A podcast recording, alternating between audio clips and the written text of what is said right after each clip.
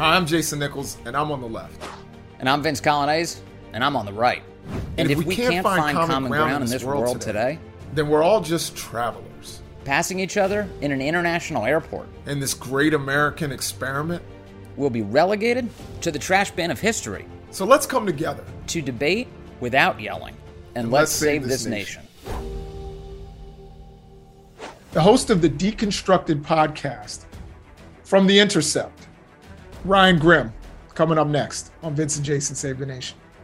Vince and Jason Save the Nation is brought to you by Goldco. Welcome back to Vince and Jason Save the Nation. I'm Vince Colonnese. He's Jason Nichols, and he's introducing our next guest. Jason, go for it. So first thing I got to say about our next guest is that he is a Maryland guy. So you know that I love Maryland. Uh, and he is even better than just being a Maryland guy. He's a he's a Terp. So we have that in common. Fear the turtle. You know, fear the turtle. You already know what it is. Ryan Grim from The Intercept. I'm really excited to have him and, and hear his perspective. There's so much going on and so much to talk about. So, um, you know, Vince, I'll, I'll let you uh, kind of, you know, spark us off here in this conversation. Yeah. Well, actually, I, one of the reasons I'm excited to talk to you today, Ryan, and thank you for doing this. Sure. Is, um, you know, we're in like a really uh, big economic upheaval right now in the United States, and we're watching as the supply chains are all out of whack. And there's all sorts of questions about why is this happening? What are the causes of it? And what's going on with specifically American labor? I know you do a lot of reporting on American labor. As you're watching all of this, what are you learning? Is there anything that you're, I mean, for instance, like with, with uh, American trucking, I've, I've been really stunned to see just the, the extent of the shortages of American truckers, the, the average age of American truckers, very much older than typical jobs. Uh, and, you know, all of a sudden, a lot of Americans are now feeling it in their wallet as they're seeing that products are much more expensive because there's just too few people to get those products to them. So what what are you thinking as you're seeing all this? It's it's been interesting to watch this unfold because my my entry into the political world was in the, you know, in the nineteen nineties as a college student, to to date what, what generation I'm from. The, the big left movement at the time was the anti-globalization movement.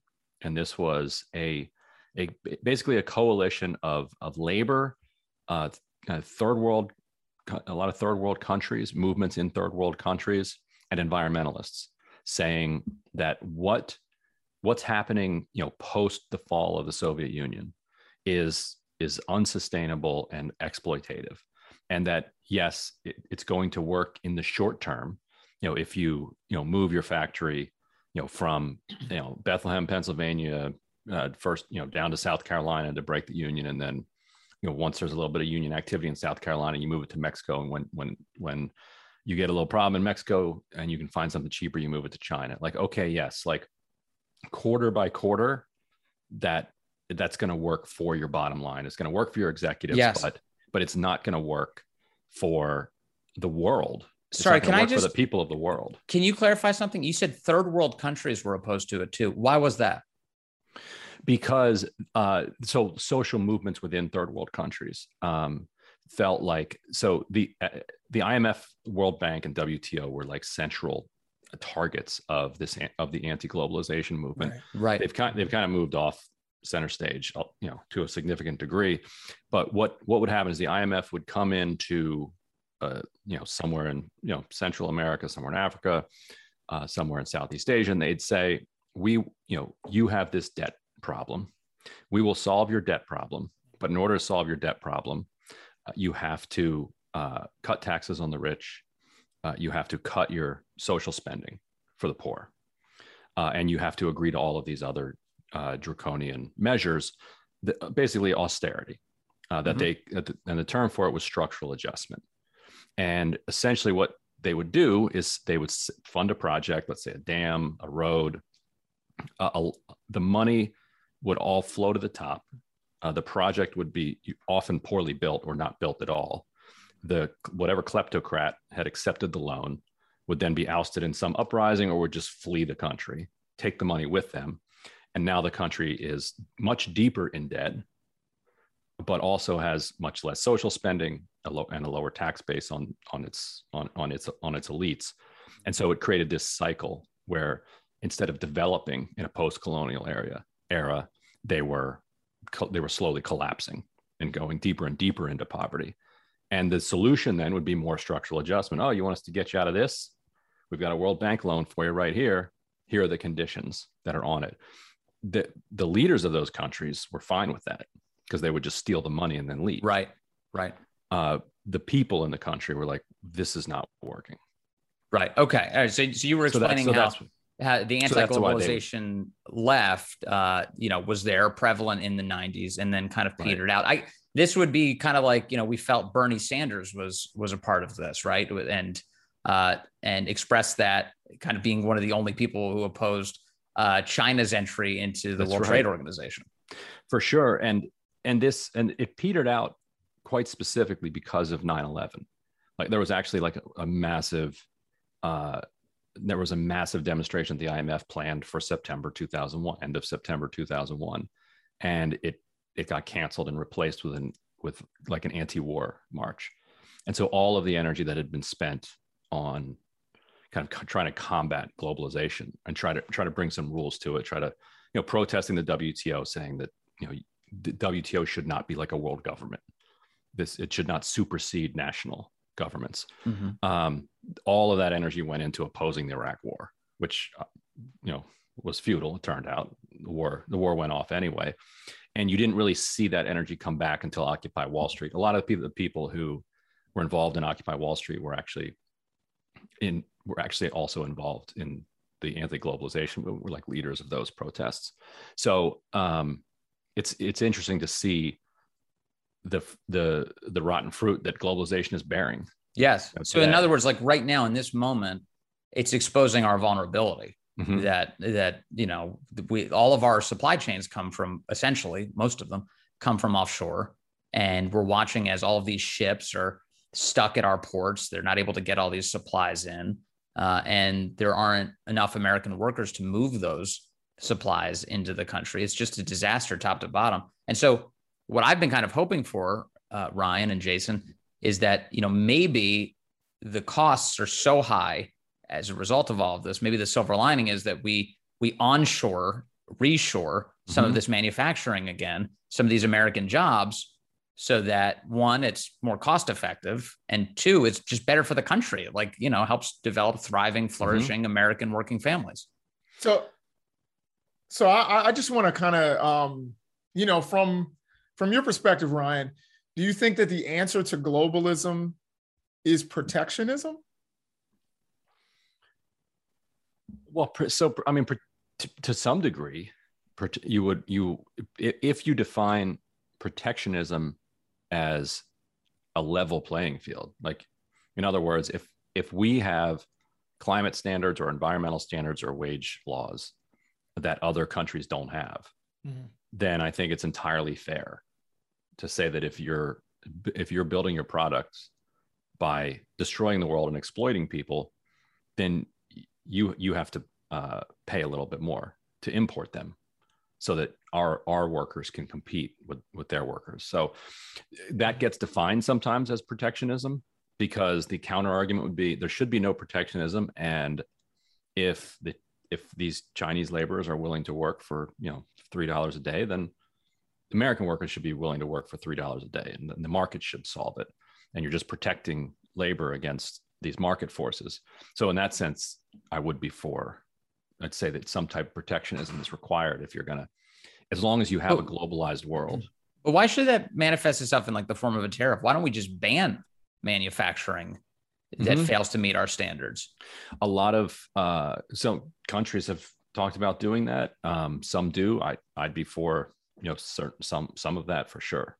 Right. I mean, you have, you have to get to a place where you're self-sufficient. Like, you know, right now we're not there. Like even the things that we manufacture here in the United States often require yes. parts. Medicine, we're like completely yeah. dependent on. Even like I was reading the other day, like Lazy Boys or something. Like we'll like we'll like do the cushiony part, but the metal part has to be imported. Right, right. So yeah, we can't it's like make our own sedentary objects. Right, it's like cars too, right? It's like it's mm-hmm. which is highly regulated. Like some like there's heavily percent like tons of materials produced out of the country, and then like sort of that last mile production is like, oh, we we screwed something together and now right. we can deliver it and call it American Assembled or something. Well, like, I think that I, there's IKEA. Yes. Yeah, I, I I I built this sofa. I, I think that there's um, a, a few things we need to do domestically. Um, number one, we need to end prison labor because that undercuts the American worker. So, you know, what we've seen on the right is, hey, let's privatize prisons, let's use prison labor, um, which again, even more, arguably even more so than, than offshore labor, prison labor where they can pay you ninety cents a, you know, an hour or whatever, um, is something that undercuts all of this. And, and or my amendment to that would be make labor laws apply to prisoners. Or that like, too, yeah. Like this ninety cent, this ninety cents a day stuff, because a lot of prisoners actually do want to do something. Yeah. Like right. if if their choice is just, you know, sitting around the day room or actually like having an, you know, eight hours where they where they go to do something, believe it or not, you know, a lot of them will choose that because it's it's getting it's breaking up the routine. And, but pay them. Like pay them an actual wage so that they can, you know, share that wage with their family. Uh, they can buy what they need, um, you know, while they're there, and they can right. save up money so that when they leave, they're not completely broke and right. facing all of these fines and fees, and uh, well, give, so them a, give them a better chance to avoid recidivism. I'll add an amendment to your amendment. Um, and that is that not only should we do that, we should have them do things where they learn skills mm-hmm. yes. that are marketable rather than just putting together IKEA furniture, that you actually mm-hmm. learn a skill, whether it's furniture making or something like that. And, and you can actually translate. I don't knock assembling IKEA furniture. I can't do that. My wife yeah. has that skill. Yeah. I, Maybe I do not. They can start there. Yeah. Right. If, yeah if, Vince, right. if you, if you go to prison, you got to start there. No, but I'm, once I'm, you, I'm once you show that you can put a desk together, then, then you can move on. I can't and, wield and an Allen wrench. Um, basics of some plumbing. It's it's amazing. Okay, so going back to sort of this current moment, then, you know what, I, I I'm I'm struggling to f- figure out what do we do about um, American trucking. So like obviously we need it. Commercial driving, one of the biggest jobs in the country, in some many states, number one job in the states. Um, yet there's a massive shortage to deliver these goods, and the end result is that everybody's paying a lot more for them, and, and inflation. Uh, it truly. A regressive burden hits the poorest the hardest. So how do we resolve this? What can we do? I think one thing we have to do long term is invest in rail, because rail is mm. massively cheaper, massively more efficient, massively more uh, you know climate conscious. Like the, the the the amount of energy that it takes to move a piece of cargo on rail versus uh, on a truck is orders of magnitude different. Uh, so the more that you can move on, move by rail, then the fewer trucks you need on the road. So that that's one. Then then the other, I think, would just be um, improving improving the working conditions. Um, right now, it's very difficult to have a life as a trucker. Like if you want to have a family or you want to have any type of semblance of like a normal life, because they're they're because you're pushed to do these like you know forty hour like the, the hours are just obscene. Mm-hmm. Um, so m- maybe they could figure s- some way out. You know, they need they need to they need to t- talk to the workers to figure out what kind of conditions are needed, because it's you know pay is obviously you know central. The more you pay, you know, the more people are going to be willing to do it. Uh, but not but not squeezing every last uh, drop of blood out of people, I think, might help get more people into it. Yeah, too, because so I think pay is drive, sky- you can, pay is yeah. has shot up, especially right. over just the last year. I think. The average, I was seeing yesterday, the average um, annual earning of a truck driver now is in the vicinity of sixty thousand dollars or so. Uh, and that number keeps creeping up because do, there's just such a shortage. And if you do more rail, then your trips are going to be shorter. Mm-hmm. Like you shouldn't need to be driving across the country. Right. But if truck. we were more, if we were more rail dependent, wouldn't, wouldn't that decrease dr- pretty dramatically the number of available jobs in, in transportation? Well, apparently we don't have a problem of too few jobs in transportation. You know, our problem is too few workers. All right, more with Ryan Grim in a moment. But before we get back to that, I do want to say you got to check out the great folks over at Grunt Style. Grunt Style, great apparel company, has so many veterans working for them, so many hundreds of Americans working for them. They produce great patriotic clothing that Jason Nichols and I love. And uh, Jason, you know, you want to dress in style, you wear Grunt Style. Absolutely. Go to grunt style dot com, put in that uh, discount code S T N, get some really, really good stuff. You'll, you'll, you know, we're coming up on hoodies, uh, hoodie season. Get some good hoodies, get some patriotic messages. Also, find some stuff for all you dads, your grilling shirts, your peeing outside shirts, if you're like me, uh, and you like being outside and doing outdoorsy stuff. Uh, they employ lots of veterans and they support a lot of causes uh, for veterans, like people who are suffering from P T S D and homelessness. Uh, it's a really good company that does really right. good work. And we both actually wear and buy stuff off the site. So Hell this yeah. is uh, something that we personally endorse. So go to grunt style dot com, definitely put in S T N uh, in the discount code and get that ten percent discount. Yeah, I think we should always be looking to, you know, if if pe- people are afraid of automation, but I don't think they should be. Like if you that can. That was my question. Yeah. yeah. If, I was going to ask you about automation and, you know, there are people on the left or, you know, depending on what you think the left is, but there, there are, you know, people like Elizabeth Warren who have actually, you know, praised automation and lauded automation as something that's going to be good for the labor market in the future. And then there are others who say that this is actually going to cost us lots of jobs and lots of good paying jobs. And now, of course, Uh, isn't it Tesla that, that they're trying to work on these self-driving trucks? Mm-hmm. Yes. Um, so what, what is your opinion? Is automation going to be something that's good for the labor market in the long run?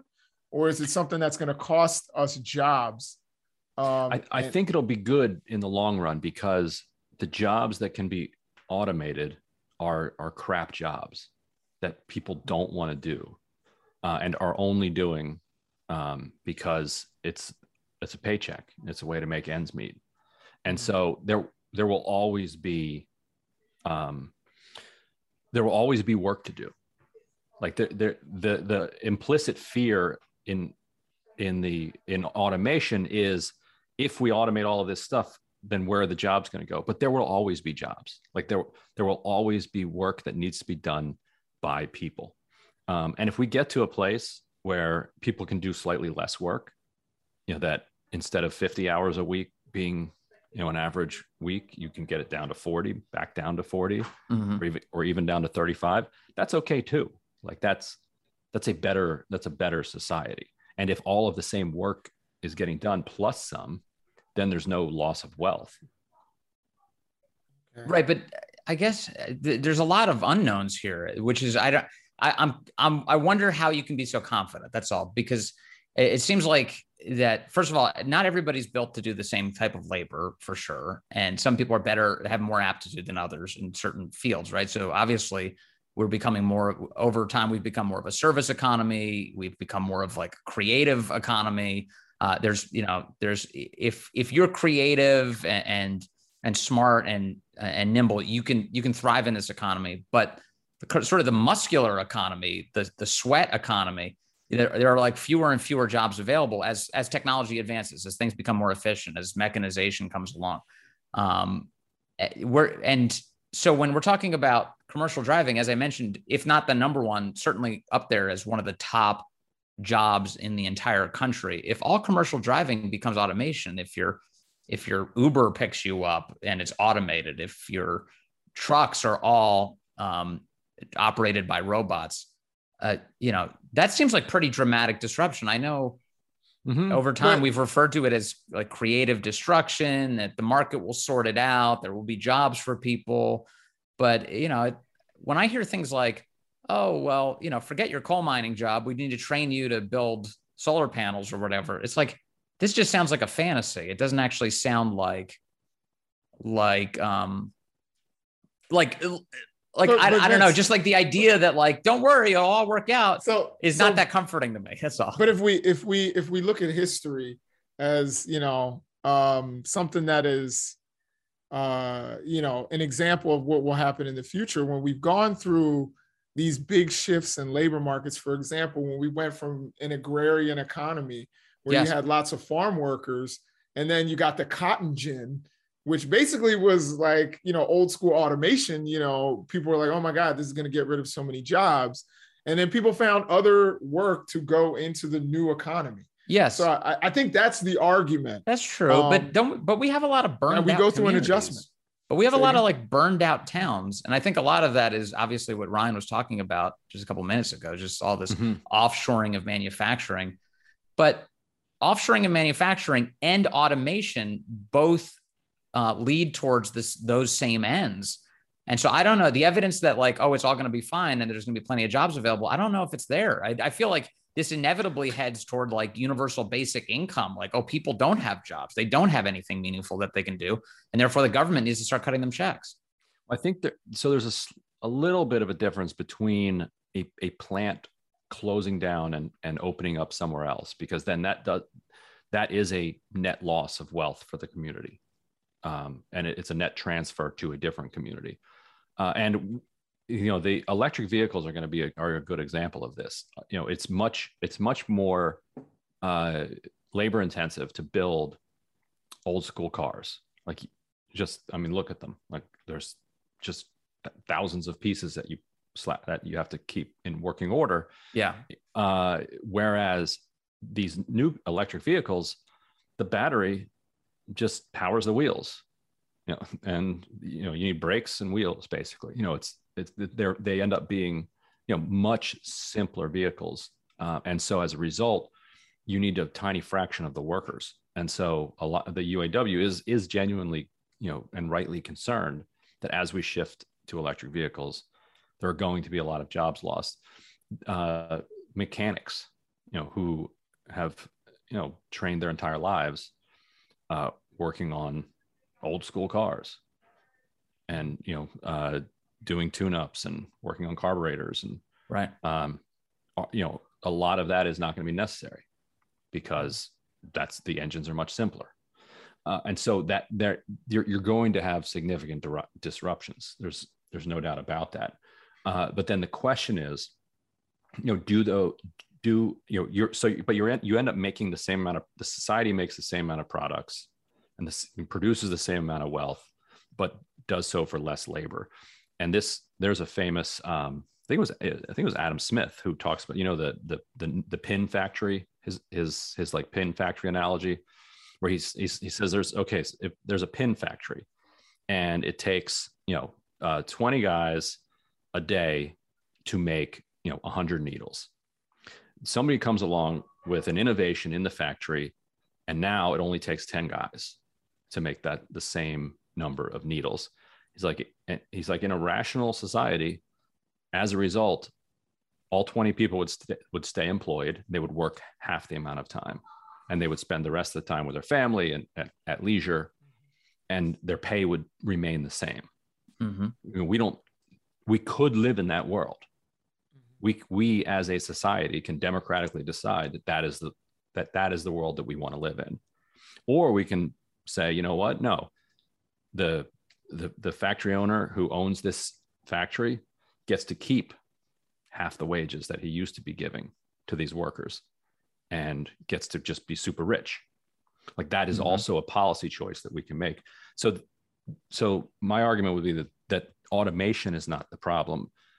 Policy choices that we make in the wake of automation are, are the main question.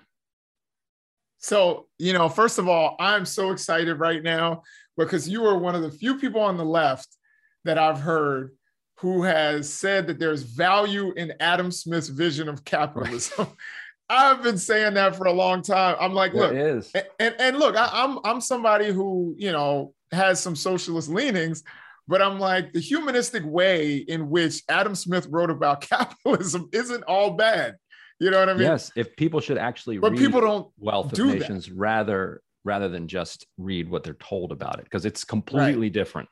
Totally. Than, you, know, you know who you know who loved Adam Smith? Because we're Terps. Yeah, right? Karl Marx. Yeah, no, absolutely. I mean, he absolutely. disagreed with him here and there, but like he drew a lot of inspiration from Smith. Right. Absolutely. So I, I want to shift gears. Everybody should uh, go to everybody should go to Maryland. That's right. Yeah, exactly. Get that good education. All right, more with Ryan Grim in just a moment. But before we get there, we got to tell you, Vince and Jason Save the Nation is brought to you by Goldco. so I want to shift gears a little bit. You were the person when you were, you know, uh, well, I guess you're still at The Intercept, but uh, you were the person who broke um, the Kavanaugh, Chris, Doctor Christine Blasey Ford, Justice Kavanaugh story. Um, can you just kind of take our audience through what occurred there, how you got that scoop, and if you have an opinion about it? Yeah, so that was an interesting one because um, I didn't actually the, the the the story that I the story that I wrote uncorked the the whole thing, uh, but I did not you know I did not name Christine Blasey Ford, and I did not you know describe details of of the of the allegation. What I what I had learned is that uh, Dianne Feinstein was in possession of a letter, you know, uh, from a woman describing uh, an assault that I was told took place while they were in high school, and that other Democrats on the Judiciary Committee, you know, were agitating to be briefed on this letter and to see this letter, and that she was refusing to share it with them, that that she wanted to just push this um, confirmation process through and and wash her hands of it and be done with it. Because people have to remember the context. Uh, Feinstein was facing a general election challenge against another Democrat because California has this top two system. And so she was running against a progressive Democrat, uh, Kevin de León. Uh, and, you know, the last thing, which so she was going to rely on a significant number of Republican votes and, and, and moderate Democrats in order to win. Last thing that she really wanted was some drawn out, uh, Judi- uh, judicial fight where the right is accusing her of trying to tank uh, this this Supreme Court justice pick, and she she had relayed, or her staff had relayed to Blasey Ford that they felt like the allegation was too old, that it wouldn't that it wouldn't uh, that it wouldn't derail the nomination, so there was no point in in raising it, uh, and so but her colleagues disagreed. Or, or they disagreed in the sense that they wanted they wanted more information. They wanted to know, well, what is this that you're keeping from us? Um, and so I wasn't able to learn a ton about the details of the allegation, but I was able to learn about this this fight among this among the Senate Judiciary Committee Democrats. And so I reported about that.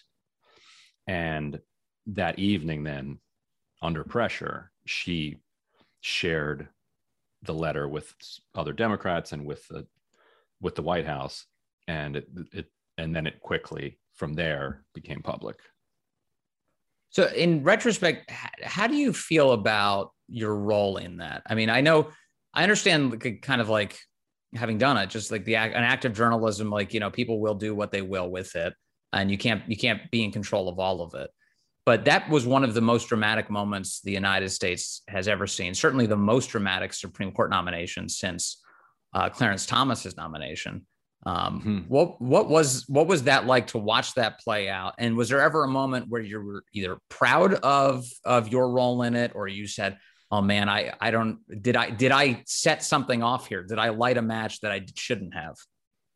I I, I try very hard to separate those feelings from from the work, um, because it can be, it can be too easy to, to center yourself in that stuff. And if you start to do that, then, and if you start thinking about the implications of your work, then you're going to start censoring yourself. You're going to start second guessing what you should or should not report. Sure. When I, when I really feel like, um, it is, uh, it's my job to learn things that aren't public, uh, that are of that are of public interest, and report them, and then allow the public, like that it's that it's the it's the public's role to you know shape those events, you know not and then I that, and then if I that if I try to overthink it, uh, that that a that's not my role, right?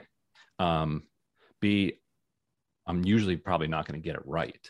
Like, even if you try to like shape events, yes, like you, you're probably going to fail at it. And, and you might even, you know, something might even backfire. You just don't, you don't really know the future.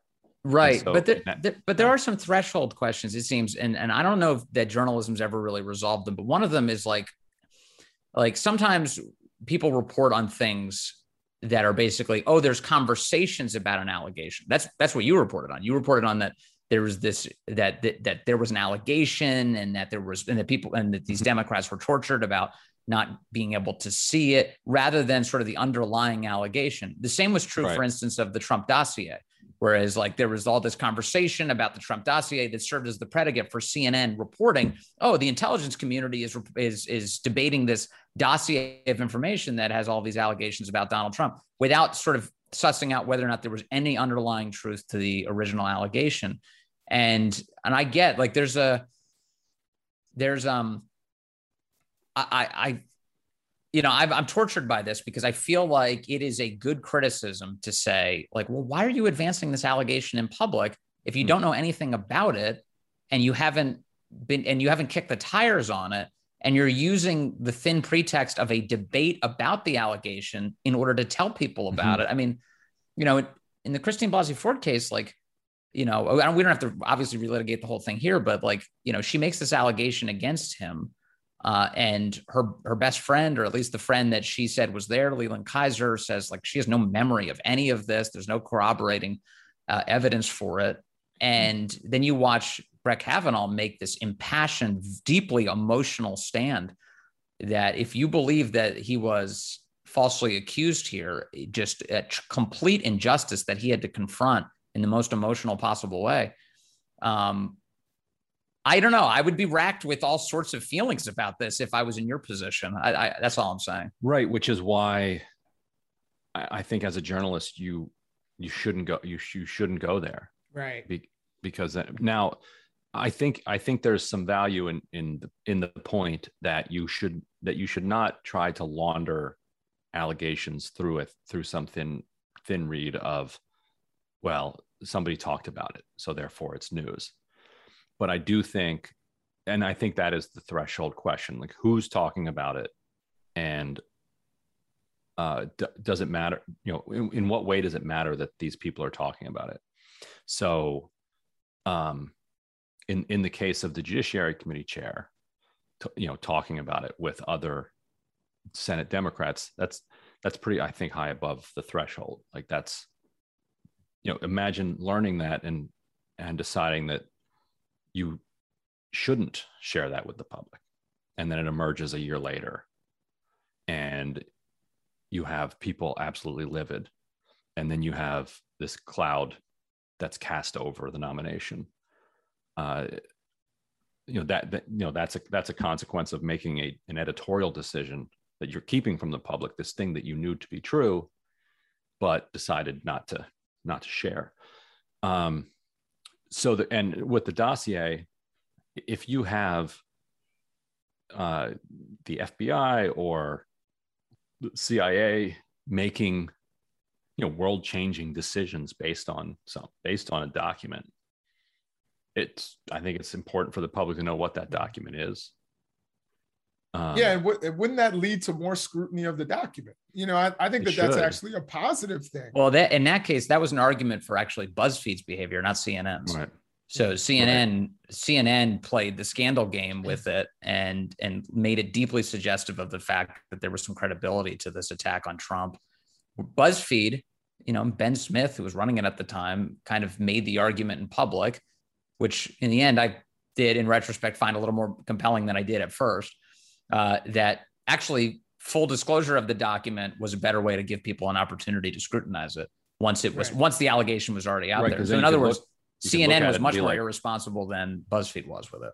Yeah. You could look at it and be like, oh, half this stuff is misspelled. Like, yes, there is not, no, it's not, there, it's there well is sourced. No Russian consulate in Miami. I think that's right. what they claimed. Right. Um, so yeah, there's all sorts of things that were on its face false within the document. And that, mm. that of course, started to provide all the credibility gaps that were identified.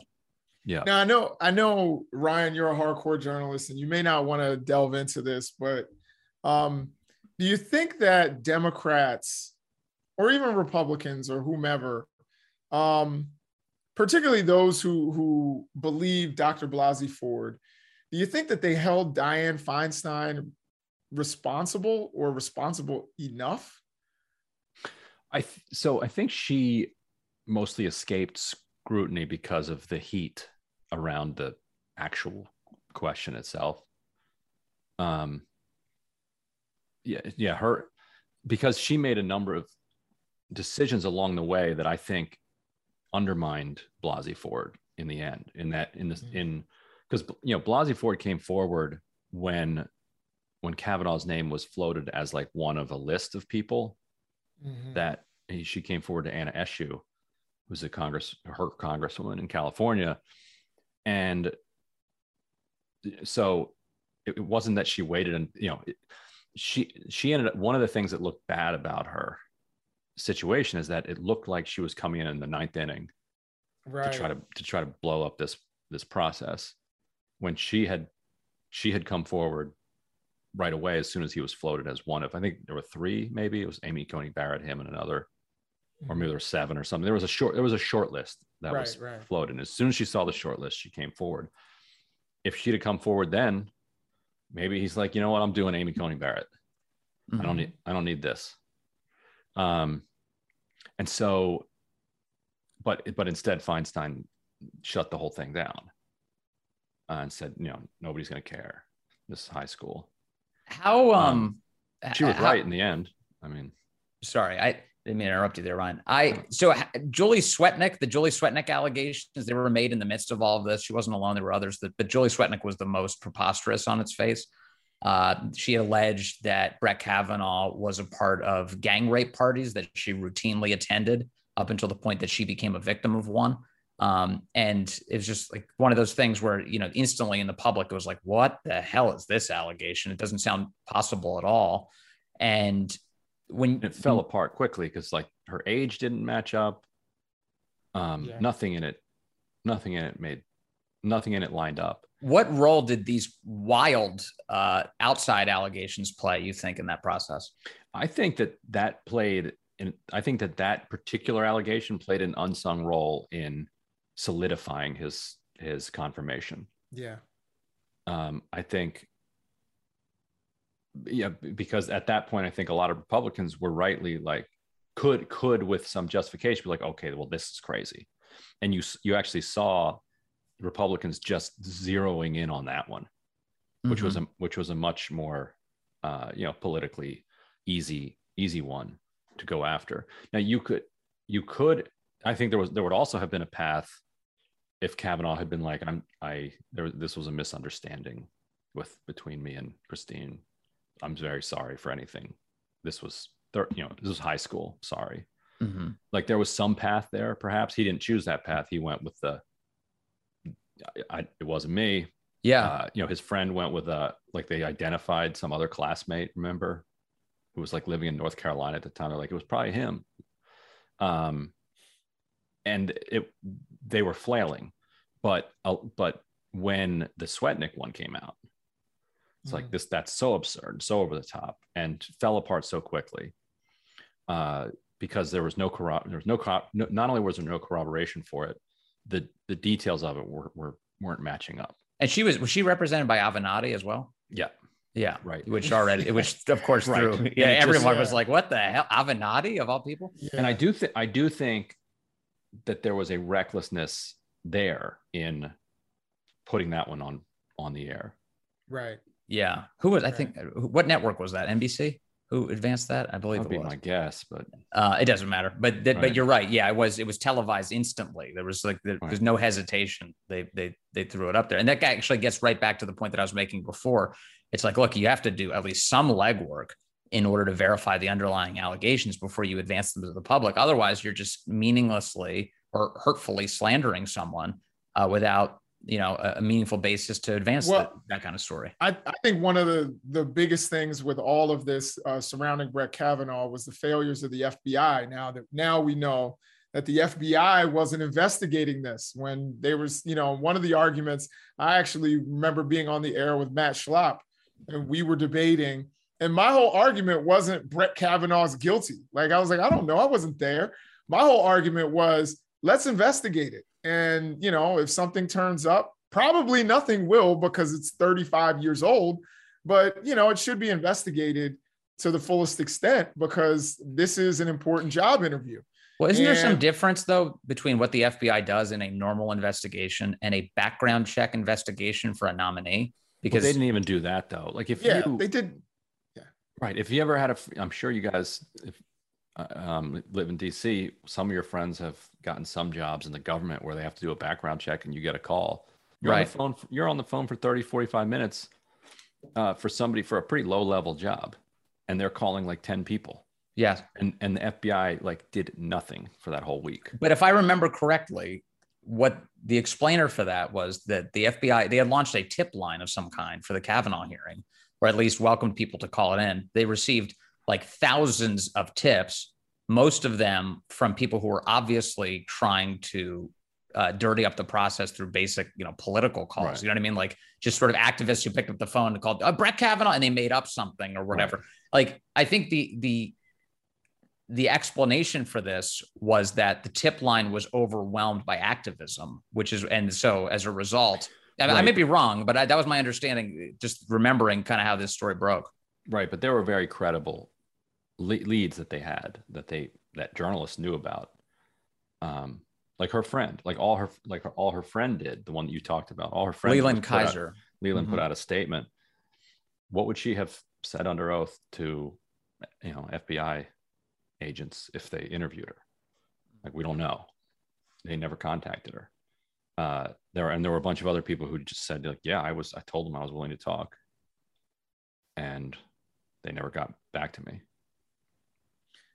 Well, we know that um, you've been very gracious with your time and that you were willing to talk, and so yeah. we're really, right. really thankful for that. Um, and we definitely want to have you back um, on Vince and Jason Save the Nation. Thank you so much, my fellow Terp, my brother. Um, and you can always catch us every Monday, Wednesday, Friday on YouTube, on Facebook Watch, and anywhere a podcast is found. Ryan Grim approves of us. Uh, you know, he, he endorses us. Um, and we know the journalistic ethics that he that he employs, and he likes us. So you should like us as well. Um, thanks to my co-host, Vince Colonnese. Thanks to Ryan Grimm for showing up. My uh, pleasure. And check out all our all the other shows on Daily Caller T V. Peace. See you guys later. Thanks, Ryan.